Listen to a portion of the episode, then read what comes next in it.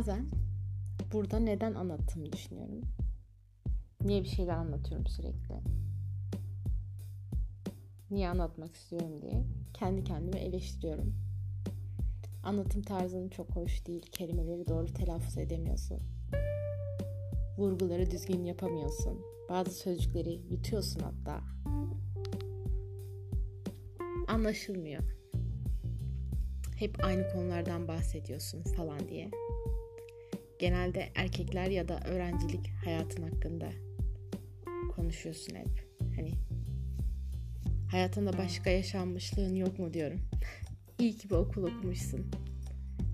Yani niye bunları anlatıp duruyorsun diyorum. Çalışma hayatındaki yaşanmışlıklarından ya da başka şeylerden bahsetsem mi artık kızım? Diyorum kendi kendime. Burada da çok fazla diyorum tekrar edeceğim. Fazla sözcük tekrar.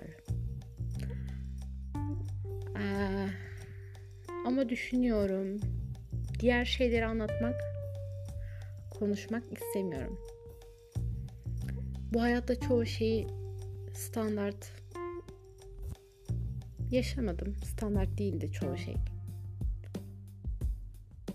Ee, hayattaki pek çok acı ve mutluluğu tecrübe etmiş olabilirim. Bu fazla iddialı oldu. Ama genel manada hayatım deneyim ve çıkarımlarla donatılmıştı. Bunun için şükür mü etsem, küfür mü etsem kararsız kalıyorum. Bazen şükrediyorum, bazen küfür ediyorum. Bunlar, bu yaşanmışlıklar beni biraz hüzünlü ve karamsar bir kişi haline getirdi. Hmm, yaşadıklarım için bazen depresyona girebiliyorum. Yani bunları yaşamam gerekiyor muydu diyorum. Bazen de şöyle bakabiliyorum olaylara. Diyorum ki insanları anlama yeteneğine sahipsin.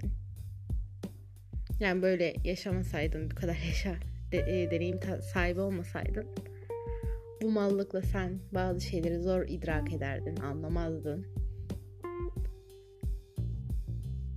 İnsanların neler hissedebileceğini az çok artık tahmin edebiliyorum.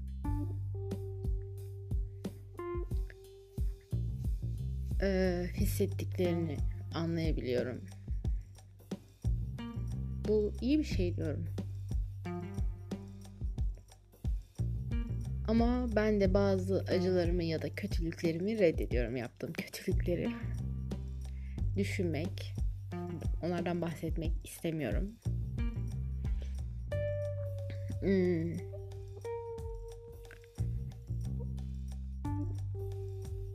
Ama her şeye rağmen diyorum ki yaşamak ve deneyimlemek eşsiz bir şey. Yaşamanın iyisi kötüsü yok. Önemli olan yaşamış olman. En azından sabit değilsin. Yani bir hareket var, devinim var diyorum. İnsan doğası gereği iyi ya da kötü şartlara uyum sağlayabilecek potansiyele sahiptir diyorlar. Bu doğru mu, yanlış mı tartışmaya açık bir durum. Bazen evet insanlar uyum sağlayabiliyor ama bazen de sağlayamadıkları da oluyor. Ama ben bununla ilgili son tecrübeme dayanarak doğru bir varsayım olabilir diye düşünüyorum. Son tecrübem vasat bir ev. E, kirada oturuyoruz. Şu an oturduğumuz ev fena sayılmaz. Yani standartları iyi konumda diyelim. Evdeyken şunu düşünürdüm şimdi. Daha alt seviyede bir eve taşınınca ne yapacağım? Uyum sağlayabilir miyim? İşte diyorum o olmayacak bu olmayacak işte. Yeni bir ev. Yeni bir evlerin kirası şu an bayağı bir uçmuş durumda. Artık bir dahakine yeni ev olmaz falan diyorum. Kendi kendime öyle düşünüyordum. Sonra hayat dedi ki sen çok düşünme. Ben sana bir eski ev deneyimi vereyim. Gör Hanya'yı Konya'yı dedi. Ee, öğrenci hayatımda yaşadığım evde çok kötü durumdaydı. Evet ilk başta iğrendim, sızandım. Sonra dedim ki kızım mızmızlanmayı bırak. Çözüm bul ve yaşa. Ee, odana giderken açtığın ışığı yatağından kalkmadan başucundan istediğin zaman kapatabiliyor olmak büyük rahatlık ve konfor. Ama o olmadan da yaşayabilirsin ya da mutfak dolapların olmayabilir. Tuvaletin çirkin olabilir. Ee, bunlar işimizi kolaylaştıran ve bize konfor sağlayan detaylar. İsteyeceğimiz standartlar ama bunlarsız da yaşanabilir, yaşanabiliyor değil mi?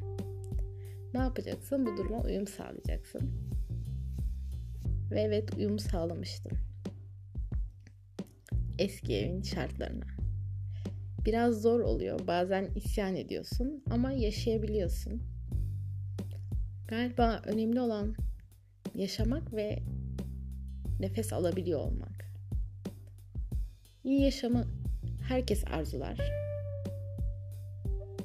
Fakat herkesin payına iyi yaşam düşmeyebiliyor. Ee, düşmedi diye sızansak da yaşam mücadelesine devam etmek gerekiyor.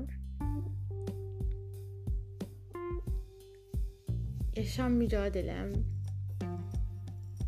olduğu gibi devam edecek. Ben de canım şu an anlatmak istiyorsa anlatacağım. Hep aynı konulardan bahsedebilirim. Kötü de anlatabilirim diyorum ama anlat. İçinde kalmasın. Boş ver yani sen yaşamaya bak. Gerisi bir şekilde olur, gider. Olmuyorsa da yeni çözümler, yeni yollar bizi bekler.